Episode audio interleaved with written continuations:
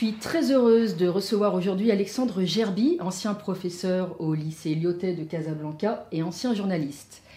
Il est actuellement essayiste, romancier et peintre, n'est-ce pas? Oui, j'écris plus que je ne peins. Voilà. Donc, euh, le 20 décembre dernier, euh, Étienne Chouard, également essayiste et enseignant, écrivait sur Twitter, je le cite, Macron est un agent euh, de l'étranger en mission pour détruire le pays. Hors de cette hypothèse, tout ce qu'il fait est absurde et incompréhensible. Avec cette hypothèse, tout s'éclaire et devient logique. Criminel, mais logique. C'est une réflexion que tu as partagée sur un réseau social. Et ça me conduit à te poser la question suivante. Emmanuel Macron, président de la République française depuis 2017, est-ce la Startup Nation ou un traître à la nation? Je crois que c'est la deuxième euh, hypothèse qui est la bonne, en tout cas euh, selon toute vraisemblance, puisque euh, ça fait, j'ai relayé, la, réflexion d'Étienne Chouard parce que ça fait pas mal de temps que je martèle exactement la même chose. C'est-à-dire que, et je ne suis pas le seul à avoir compris cela, je pense, puisque il suffit de regarder le profil de Macron et surtout ce qu'il fait pour euh, comprendre qu'en effet, euh, manifestement, il sert des intérêts euh, qui ne sont pas ceux de la France. Alors, les éléments les plus flagrants, il me semble, c'est d'une part son appartenance à la French American Foundation, dont il est Young Leader, hein, c'est le titre qu'on donne aux personnes qui appartiennent à cette organisation. Organisation franco-américaine créée en 1976 par Giscard et le président américain Ford, et qui a été, qui à partir de 81 a constitué, donc ça c'était la French American Foundation, depuis 81 il sélectionne ce qu'ils appellent les Young Leaders. Et les Young Leaders en fait sont recrutés dans quatre catégories euh, de, professionnels, si je puis dire, la politique, euh, la, les médias, les affaires, euh, capitaine d'industrie, et puis pour terminer, l'armée. Et il y a un article excellent que je conseille à tout le monde, euh, et c'est d'ailleurs moi, à cette occasion-là, que j'avais découvert l'existence de la French American Foundation et des Young Leaders, c'est-à-dire euh, un article qui été publié à l'occasion de l'élection de Hollande, euh, qui s'appelle, l'article s'intitule Washington sur scène, qui était publié sur le site Atlantico et qui est toujours en ligne. Et l'auteur, qui avait signé un, livre à ce sujet, disait la chose suivante. Il disait, bon, le président de la République qui vient d'être élu à l'époque, hein, 2012, c'était Hollande. il dit, Hollande est euh, membre de la French American Foundation. Et il l'est depuis 1996. Et euh, depuis 1996, en tout et pour tout, puisqu'en fait c'est une organisation qui recrute assez peu de monde, euh, c'est très select, en tout et pour tout, huit socialistes sont devenus membres de la French American Foundation. Et comme par hasard, disait cet homme, comme par hasard, sur les huit, dont Hollande, on en retrouve déjà cinq qui sont à des postes clés du gouvernement. Ah, il y avait, euh, Moscovici, Najat Vallaud-Belkacem, euh, Marisol Touraine, Montebourg et la plume du président Aquilino Morel. Donc ça fait déjà 5 sur... plus, plus évidemment Hollande, ça fait 6 sur 8.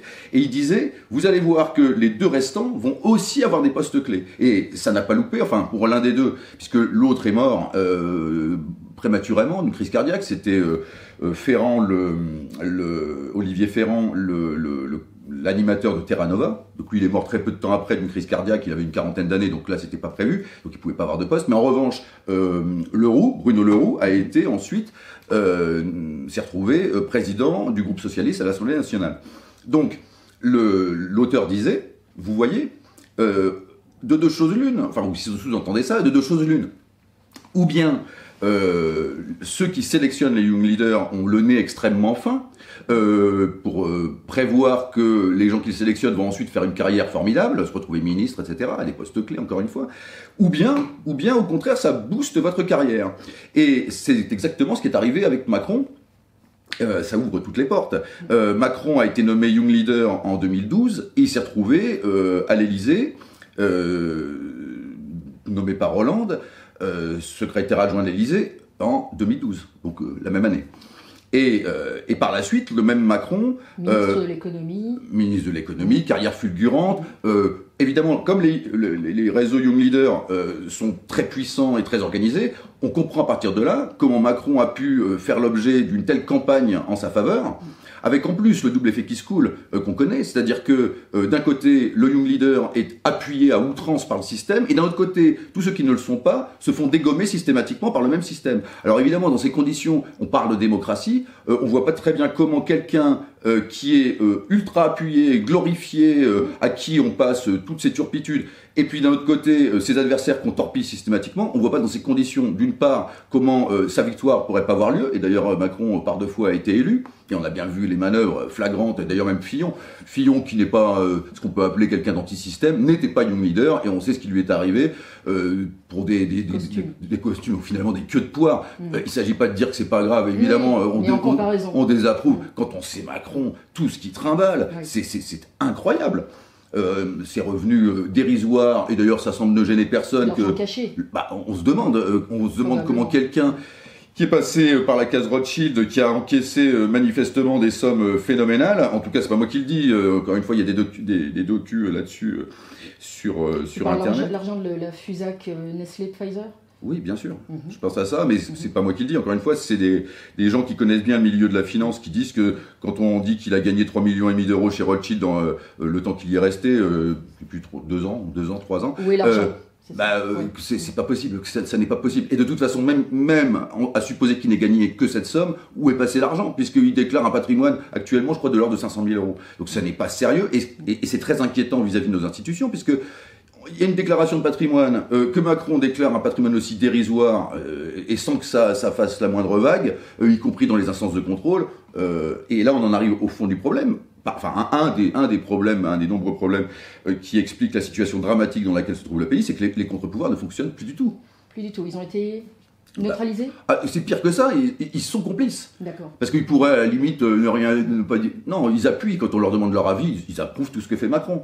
Et donc Macron, euh, par ailleurs, il y a l'affaire Alstom, enfin qui est une des nombreuses affaires que trimballe Macron. Alors l'affaire Alstom est sans doute la plus emblématique puisque elle mettait en jeu la souveraineté française. Là encore, il y a des émissions entières qui ont été faites et notamment par LCP, mais pas que. Il y a une émission sur euh, chez Berkoff ou Marlex qui euh, malheureusement joue un, rôle plus que trouble actuellement euh, avec les LR, une sorte de complice de Macron qui ne dit pas son nom, mais enfin d'autant plus choquant que Marlex sait très bien qui est Macron et ce qu'a fait Macron, c'est-à-dire hypothéquer la, souveraineté et l'indépendance même de la France vis-à-vis des États-Unis. Et là, il y a tout lieu de penser que euh, Macron, young leader, euh, de la French American Foundation euh, a éprouvé le besoin de, ou a dû donner des gages supplémentaires. Il suffisait pas d'être membre de la French American Foundation, il fallait en plus prouver que on était prêt à vendre père et mère, et c'est ce qu'il a fait euh, dans l'affaire Alstom, qui est un scandale à retentissant gigantesque. Et là, on voit en plus alors, les, les, les, turbines Arabelle, etc. Enfin, les gens peuvent se renseigner assez facilement là-dessus. Il y a une très bonne émission, je l'ai dit, hein, chez, chez Berkoff,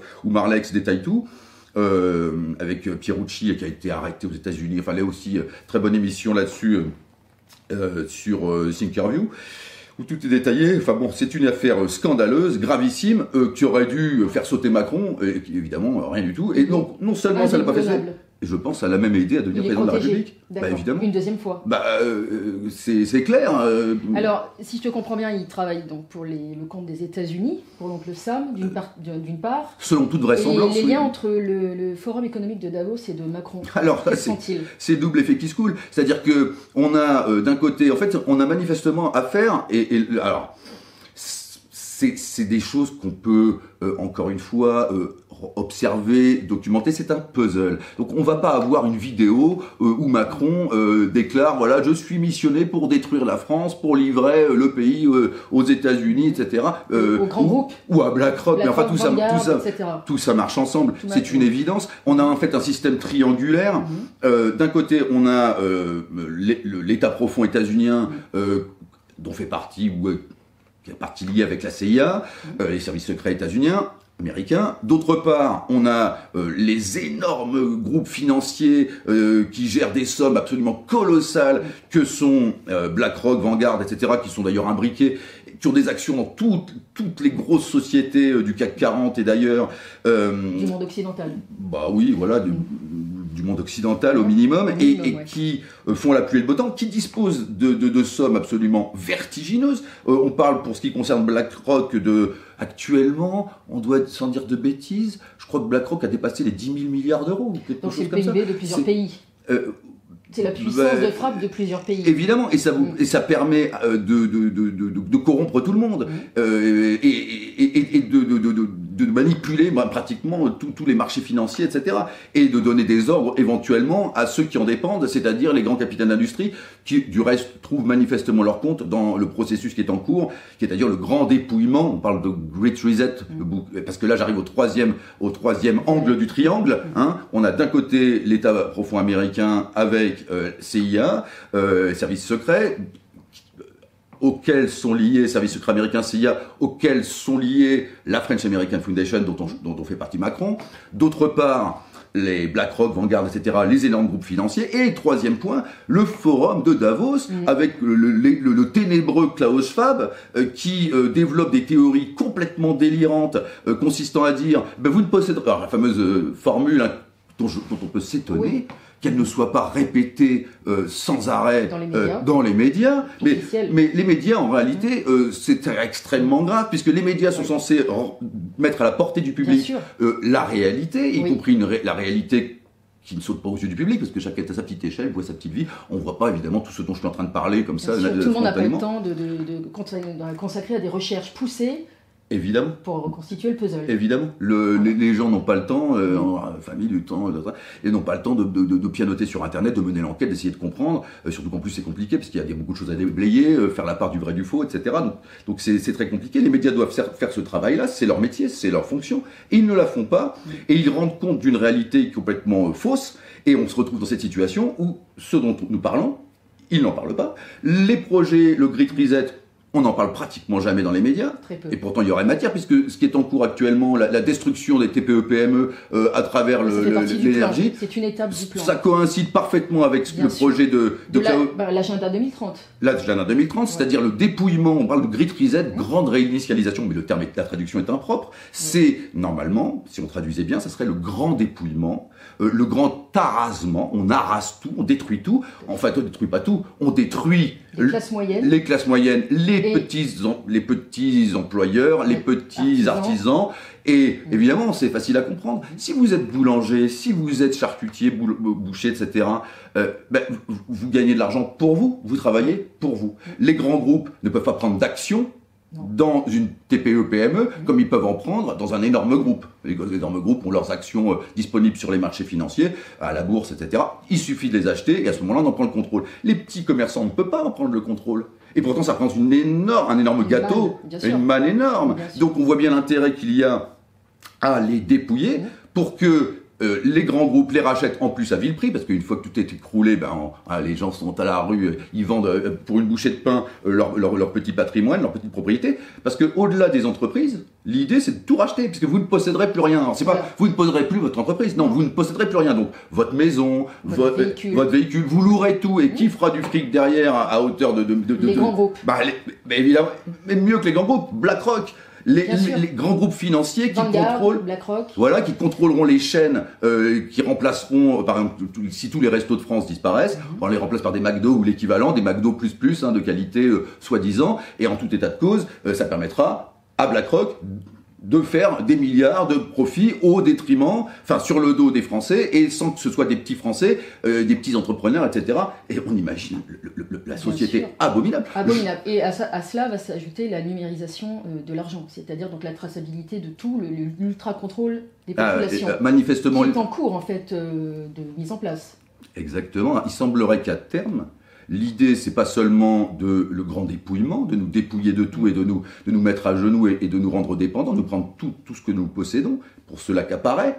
Mais l'idée, c'est qu'en plus, euh, les gens ne possédant plus rien, euh, on puisse comme ça les tenir, et pour encore mieux les tenir, on, ce que le pass, le pass prétendument sanitaire a permis de, préfigurer, d'expérimenter, de, tester, euh, permet de dire, en plus avec l'argent numérique, de dire, bah, on vous contrôle, si vous n'obéissez pas, si vous ne filez pas droit, hop, on, vous déconnecte.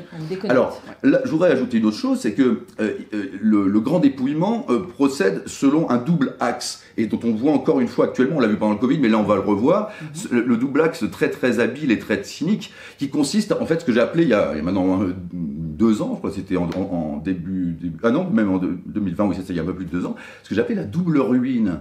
C'est-à-dire que l'État contrôlé par Macron et en réalité, bon, on l'a vu avec l'affaire McKinsey, Macron n'est qu'une espèce de marionnette euh, qui, euh, la courroie de transmission des grands groupes, etc., dont on a parlé, enfin du, triangle dont, dont, nous avons parlé, euh, les, euh, le, tout ça euh, est développé de telle sorte que on, on, va vers. J'ai perdu le fil de ce que je disais. Tout ça est développé pour que pour, pour accroître le contrôle sur les masses, c'est ça C'est ce que tu voulais dire mm. ça part dans tous les sens. ça part dans tous les sens, c'est assez, c'est assez, vaste, et, c'est assez vaste et compliqué. Oui, je parlais de la double ruine. Mhm. L'idée, c'est que comme Macron est placé là au, système du, à la tête du système et n'étant qu'une courroie de transmission, un exécutant, un exécutant, l'idée, c'est que euh, il met en place avec toute une complicité euh, articulée, enfin développée par ses homologues européens et occidentaux, parce que tout le monde est complice, on le voit. D'ailleurs, euh, il suffit de voir l'organigramme des Young Leaders, euh, non pas cette fois de la French American Foundation, qui franco-américaine, mais du, forum de Davos de Klaus Schwab, euh, Van der Leyen, etc., sont tous membres aussi de cette espèce de confrérie. C'est une caste. C'est une caste. Donc le, ces gens-là se mettent d'accord, organisent des crises, euh, parce qu'il faut bien se dire que toutes les crises sont bidons. Euh, la crise du Covid est bidon. Provoquées. Elles sont provoquées, mais elles, sont provoquées, mais elles sont à dessein. Mais elles sont même euh, fondamentalement bidons, puisque le, le, Covid, c'était, on le savait dès le premier jour, c'était 0,1% de mortalité. Il n'y avait aucune raison et, et, et même moins, moins dangereux qu'une grippe, puisque la grippe tue à tout âge ce qui n'est pas le cas du, du, Covid. Le, Covid a, tué des organismes fragiles, des gens qui avaient des comorbidités. Voilà, donc on pouvait éventuellement... Des personnes âgées ou moins âgées. Voilà, donc et ça on le savait dès mars Dès le début. Dès le début. Tout à fait. Dès le début. Personnellement, si les gens en, doutent, qu'on le savait dès le début, parce que souvent ce qu'on entend dire c'est Ah, mais vous dites ça, mais c'est pas vrai, on le savait pas. On le savait parfaitement. il y avait même eu un, article dans le Parisien, puisque comme l'épidémie avait commencé en Italie, mm. Euh, on avait déjà, dès le 17 mars, au moment où a été décrété le confinement en France, on avait déjà les stats italiennes du ministère de la Santé, donc c'était pas euh, radio complot, c'était c'était c'était les stats officielles du ministère italien. Factuel, Et voilà, et on voyait que mouraient essentiellement des gens très âgés, mm. euh, voire même frappés de multicomorbidité. Donc il n'y avait aucune raison de euh, confiner comme on l'a fait. Donc c'est là qu'on voit que c'est et, d'avoir tout le narratif, on va tous mourir, etc. Il faut fermer les écoles. Au contraire, il fallait faire l'inverse. Mais Perron a, très bien expliqué tout ça. Donc je reviens. D'ailleurs, pour te couper, on, le retrouve dans le, sur le site officiel du, Forum économique de Davos. Si vous avez un paragraphe sur le, le ou la Covid, peu importe où il est écrit en anglais le, le, le, Covid était un test de responsabilité sociale. Et c'est écrit noir sur blanc. c'est vraiment écrit. Et ensuite, c'était voilà, on, a testé si les populations étaient prêtes à accepter euh, la vaccination de masse, les confinements, les masques, etc., toutes les mesures euh, les gels, etc. Mais c'est ça qui est assez. Mais c'est ça qui est assez troublant, c'est-à-dire que d'un côté, ils annoncent la couleur. Euh, Klaus Schwab et, son complice Marais annoncent la couleur de l'objectif. L'objectif est annoncé, mm. mais bizarrement, les moyens pour y parvenir relèvent tous du subterfuge et du mensonge. C'est-à-dire qu'on est devant une espèce de dichotomie bizarre entre quelqu'un qui vous annonce ce qu'il va faire, mais ensuite, pour y arriver, passe son temps à vous mentir et à vous entourlouper. C'est assez, assez ce étonnant. Ce ne sont pas des méthodes perverses? Ben si, et on, peut se demander ce qu'il y a derrière tout ça, mais ça, je préfère pas m'aventurer dans, ce genre de, questionnement, parce que je pense que ce qu'on a déjà sous, les yeux de manière flagrante est suffisant pour condamner complètement ce système. Et donc, je reviens, euh, j'avais perdu le fil tout à l'heure, sur cette histoire de double ruine. C'est-à-dire qu'on met un type comme Macron à la tête de l'État français par, euh, bah, on l'a vu, là c'est intéressant, la dernière euh, présidentielle, Le Pen arrive au deuxième tour, elle est épargnée globalement par les médias pendant tout le premier tour, et puis quand elle arrive enfin au second tour, elle à ce moment-là, démolition, euh, émission entière caricaturale où elle est démolie de A à Z, euh, quoi qu'on pense de Le Pen. Est-ce qu'on peut dire que c'est un épouvantail euh, électoral? Oui, mais elle le serait comme n'importe qui. C'est-à-dire que je pense que si, à moins d'avoir deux young leaders au deuxième tour, mhm. À moins d'avoir deux young leaders au deuxième tour, euh, le, candidat euh, qui n'est pas une leader sera défoncé par le système. Mm, mm. Euh, si ça avait été Mélenchon, par exemple, ça aurait été pareil. Mélenchon aurait été représenté non pas comme Hitler, hein, puisque Le Pen c'est Hitler, hein, est présenté comme tel. Mélenchon, ça aurait été Staline ou mm. Pol Pot ou je ne sais qui. Donc, et, et, et ça aurait marché. Et ça aurait marché Puisque là encore, en plus, on retombe sur cet autre problème qui est la question du, du, du contrôle, enfin de, de l'ingénierie sociale, qui a été, la psyché humaine a été dûment quadrillée depuis euh, au moins 70 ans. En réalité, on pourrait remonter à la psychologie des foules, etc., euh, même au 19, Mais par 19e des siècle. expériences bien connues d'ailleurs. Pas- voilà, Milgram et compagnie. Euh, H, on sait très bien que sur une population donnée, 80% des gens suivent la parole d'autorité. C'est-à-dire que quand il y a quelqu'un qui est présenté comme la parole d'autorité, bon, on va dire un, homme politique de premier plan ou euh, ou un média, encore mieux, ou un expert, euh, 80% des gens spontanément. C'est la nature humaine, c'est comme ça, c'est comme ça d'ailleurs que peuvent tenir les groupes humains. Euh, si tout le monde contestait sans arrêt, ça marcherait pas. Évidemment, il- un groupe humain, l'homme est un animal grégaire, il a besoin de- d'avoir une organisation, meute. un chef, etc. En tribu. De vivre en meute Bah oui, c'est le, c'est le principe euh, de l'humanité Ouais. depuis l'aube des temps. Euh, L'homme ne vit pas seul dans une caverne tout seul isolé, non, Donc, il c'est vit en un groupe. animal social. C'est un animal social. Donc euh, le, darwinisme finalement a sélectionné dans l'humanité, je dirais, deux caractéristiques. D'abord, une grande partie de- du, du groupe suit spontanément la parole d'autorité, il y adhère, il croit, ne se pose pas de questions. Et puis un petit groupe, parce qu'il faut quand même quelques rebelles pour temps en temps mettre en cause le chef quand il est incompétent, etc. Dans une, il faut ça. On voit même ça chez les, lions, les loups, etc. Euh, temps en temps, les jeunes mâles, euh, parce que c'est souvent les mâles qui, chez les grands mammifères qui, ont le pouvoir, entre guillemets, euh, euh, même si c'est un peu plus compliqué que ça, mais enfin bon, pour schématiser, eh bien, tendant remettre en cause. Mais c'est une petite minorité qui remet en cause le chef, c'est pas la grande masse, et c'est de temps en temps, Ce euh, sont des périodes. constantes. Voilà. Des Et- constantes de l'humanité ou même de- du monde animal. Évidemment, et cyniquement ayant constaté, cartographié le phénomène, euh, ceux qui nous dirigent en jouent euh, et Parce en le abusent. connaissent en abusent. parfaitement, ils ont étudié ça. McKinsey connaît ça parfaitement. McKinsey, le- la psychologie des foules, c'est son cœur de métier. Ben, exactement. Et c'est toujours les mêmes manipulations. Bien sûr. Que penses-tu de la réforme des retraites qui s'annonce, entre autres? Alors, je- je- non, non, c'est pas du tout compliqué. La réforme des retraites, on se fout de notre gueule. Bien sûr. Et je vais vous dire pourquoi. euh, Je vais te dire pourquoi. Tu m'aurais posé la question il y a 5 ans, je t'aurais répondu oui, bon, la réforme des retraites, ça peut s'envisager, il y a des arguments pour, il y a des arguments contre, etc. Le- le- on, on vit plus vieux, etc. Donc, euh, on vit plus longtemps. Bon, donc, et- mais aujourd'hui, quand on voit que, sous prétexte de Covid, Macron a claqué 600 milliards d'euros. Et ça, c'est le chiffre officiel de, Macron. Hein. C'est pas moi qui l'invente. Et bilan du premier quinquennat de Macron, 1000 milliards d'euros. Sachant que Macron a récupéré la France après euh, euh, 50 ans de gabegie et de, gaspillage et de, gouvernance euh, catastrophique, avec 2200 milliards d'euros de dette. Il a augmenté la dette de 1000 milliards en 5 ans. Et les retraites, c'est pour économiser combien? Parce que euh, il faut regarder les chiffres. Moi, je veux bien qu'on réforme les retraites, mais pour gagner combien? C'est-à-dire qu'on va mettre des gens dans la merde, on va, on va réduire encore le, le pouvoir d'achat des, des, des petites gens euh, et des gens tout court, et donc ce qui fait tourner la machine économique. Alors que on a d'un autre côté claqué 1000 milliards pour, pour économiser 10, 15, 20 milliards par an. On va euh, bousiller, je crois que c'est à peu près les chiffres. hein, euh, on va, on va, euh, alors, on va bousiller encore un peu plus l'économie. Mais Oui. ça s'inscrit toujours dans le même système. C'est-à-dire que là, sous des prétextes fallacieux, encore une fois, les chiffres parlent d'eux-mêmes, euh, on est là pour démolir, mettre des coups de boutoir dans l'économie, pour que l'économie s'effondre, que les grands groupes ramassent le, le- le- le- le- la mise à la fin. Et je, je reviens, parce que toujours pareil, j'ai toujours pas, parce que je pars dans toutes les directions, la double ruine. Macron euh, met en place la crise, Covid, énergie, etc. Dit ah ben vous voyez ça nous tombe dessus. Alors il fait rien du tout. au contraire il provoque tout. Euh, on invente que le Covid est très dangereux. On, on démantèle les, les- les centrales nucléaires, etc. Un beau matin on, a- hôpitaux. on accuse l'Ukraine, la Russie, etc. Les hôpitaux, effectivement, on supprime des lits. On dit ah ben vous voyez les, les hôpitaux sont submergés. Et on- donc la crise est provoquée, fabriquée. Et là-dessus on dit ah bah, messieurs, dames, on va vous aider. C'est-à-dire qu'en fait, ce qui devrait provoquer déjà une révolution, en fait, on évite la révolution, on évite le soulèvement en arrosant les gens d'argent. Mais on ruine qui? Parce qu'en ce moment, j'entends dire euh, Les générations d'après, nous tous. l'État. L'État. va se retrouver en cessation de paiement. Or, l'État est le rempart. Oui. Donc on se retrouve dans cette situation complètement délirante où actuellement Macron euh, a provoqué et, et- et continue de provoquer l'explosion délirante du prix de l'énergie et en particulier pour les commerçants.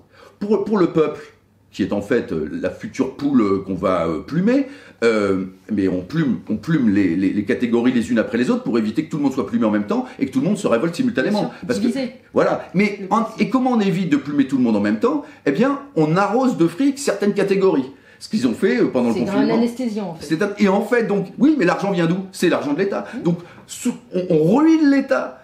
Et pour mieux ruiner les gens dans un deuxième temps. C'est un cercle vicieux. Mmh. Mais c'est monstrueux. C'est-à-dire que l'État qui est retourné contre le peuple, dont il est censé être le défenseur, l'État utilise l'argent pour anesthésier le peuple, pendant qu'on bousille une partie du peuple, et qu'on fait en sorte que la partie bousillée, qui est trop peu nombreuse pour se révolter, euh, euh, bah, soit détruite, et ensuite on passera à la catégorie suivante. Donc on est devant un système, ce que j'appelle la broyeuse, on broie systématiquement des catégories successives, et on calme euh, ceux qu'on compte broyer un peu plus tard, en les arrosant d'argent, en torpillant l'État, en, torpillant les finances de l'État.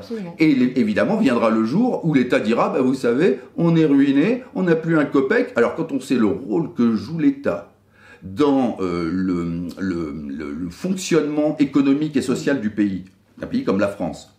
Euh, ben, si l'État euh, s'écroule, ben, c'est le pays entier qui s'écroule avec. Tous les services publics. Tous les services publics, etc.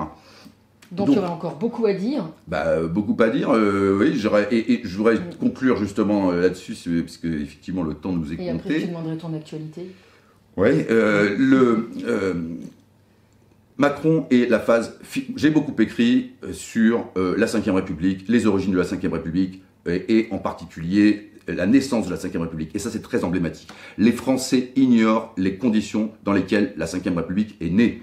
C'est-à-dire que le peuple français est le seul peuple du monde qui ignore euh, qui est tenu dans l'ignorance de la dernière, dans l'amnésie, je devrais même dire, de la dernière révolution qui a eu lieu en France. Ou le mensonge euh, mensonge gigantesque, puisque la Ve République est née d'une révolution qui consistait à donner, à, sortir de la problématique coloniale, et donc à maintenir l'unité du pays, de la France comme superpuissance, en octroyant l'égalité politique aux populations d'outre-mer. Pas seulement de l'Algérie, mais aussi de l'Afrique subsaharienne, de l'Afrique noire. De Gaulle, avec les Américains derrière, contrairement à ce qui nous est vendu, parce que là aussi, De Gaulle l'anti-américain, De Gaulle le grand démocrate. J'avais une question là-dessus, on ouais, voilà. temps, mais il y, aurait beaucoup à dire là-dessus. Au vu des ouvrages que tu as écrits. Voilà, et ce qu'il faut comprendre, c'est qu'il y a eu la démolition de la France d'outre-mer, donc de la France mmh. comme superpuissance, il y a une, il y a une soixantaine d'années maintenant et que euh, la France réduite à l'hexagone et qui avait hypothéqué de la sorte, euh, avec la, grandeur du général comme écran de fumée, hein, le général, etc., grand démocrate, grand républicain, etc., etc., tout est faux. Euh, indépendant des Américains, c'est pas vrai non plus. Ensuite, il a, il a fait autre chose après, après 65, mais sa réélection, mais Toujours est-il que la France outre-mer a été détruite, la France a hypothéqué son avenir de, de, superpuissance, de grande puissance, de superpuissance même on peut dire, et finalement, aujourd'hui, réduite à l'hexagone, eh bien, Macron détruit l'hexagone, c'est-à-dire c'est l'estocade qui est portée à la France, avec tout dans les deux cas, les Américains derrière, la CIA, parce que ça serait long à expliquer. Tu penses qu'on est une colonie américaine? Ah, mais on, est un dominion états-unien, la France n'est pas un pays indépendant, c'était tout à fait évident. Les Américains ont agi en France comme ils ont agi dans d'innombrables républiques d'Amérique latine. C'est-à-dire que la France est une république d'Amérique latine, d'Europe, avec pour parrain les États-Unis, la CIA, et, c'est la même chose. Voilà. Et donc le pays va mourir si le peuple français ne reprend pas euh, les les, rênes. Et là, je laisse à chacun méditer sur les modalités de la chose. Avant de conclure, euh, une dernière phrase sur ton actualité, et puis euh, ce sera tout. Je te remercie. Je te, te cache pas que j'en ai vraiment ras-le-bol. J'ai l'impression que malheureusement la parole est vaine. Alors je sais que ça va pas plaire à Eric Verrag que je dise ça, mais je suis, je suis pas d'un naturel très optimiste et, ce qui se passe ne m'incite pas à l'être optimiste. Euh, donc moi ça fait un moment que bon, j'écris presque plus d'articles. Enfin j'en écris mais je ne les publie même plus. ayant l'impression que ça sert à rien et que c'est peine perdue. Euh, et euh, je balance des trucs sur Facebook, comme ça, des petits trucs, euh, parce qu'il faut bien que je passe un peu mes nerfs, mais enfin, c'est pas tellement. Donc ce que j'ai fait, la dernière chose que j'ai faite, c'est que j'ai écrit un western, donc une, une, une, une fiction amusante, avec quelques sous-entendus, qui s'appelle le, le, Toton de Welchingush. Mais, mais cela dit, pour, j'avais fait une sorte de point final, parce que j'en avais déjà ras-le-bol à l'époque, de tout ça. J'avais fait la, la, compile de mes articles sur le Covid, c'est-à-dire qu'on commençait le 17 mars et qui se sont étendus jusque ben, récemment, et que ça s'appelle l'Estocade qui est la compile de mes articles précédée d'une petite introduction où j'explique eh ben, les grandes lignes de tout ce qu'on a expliqué là ce soir. Un grand merci Alexandre, à bientôt. Merci Stéphanie, merci Eric.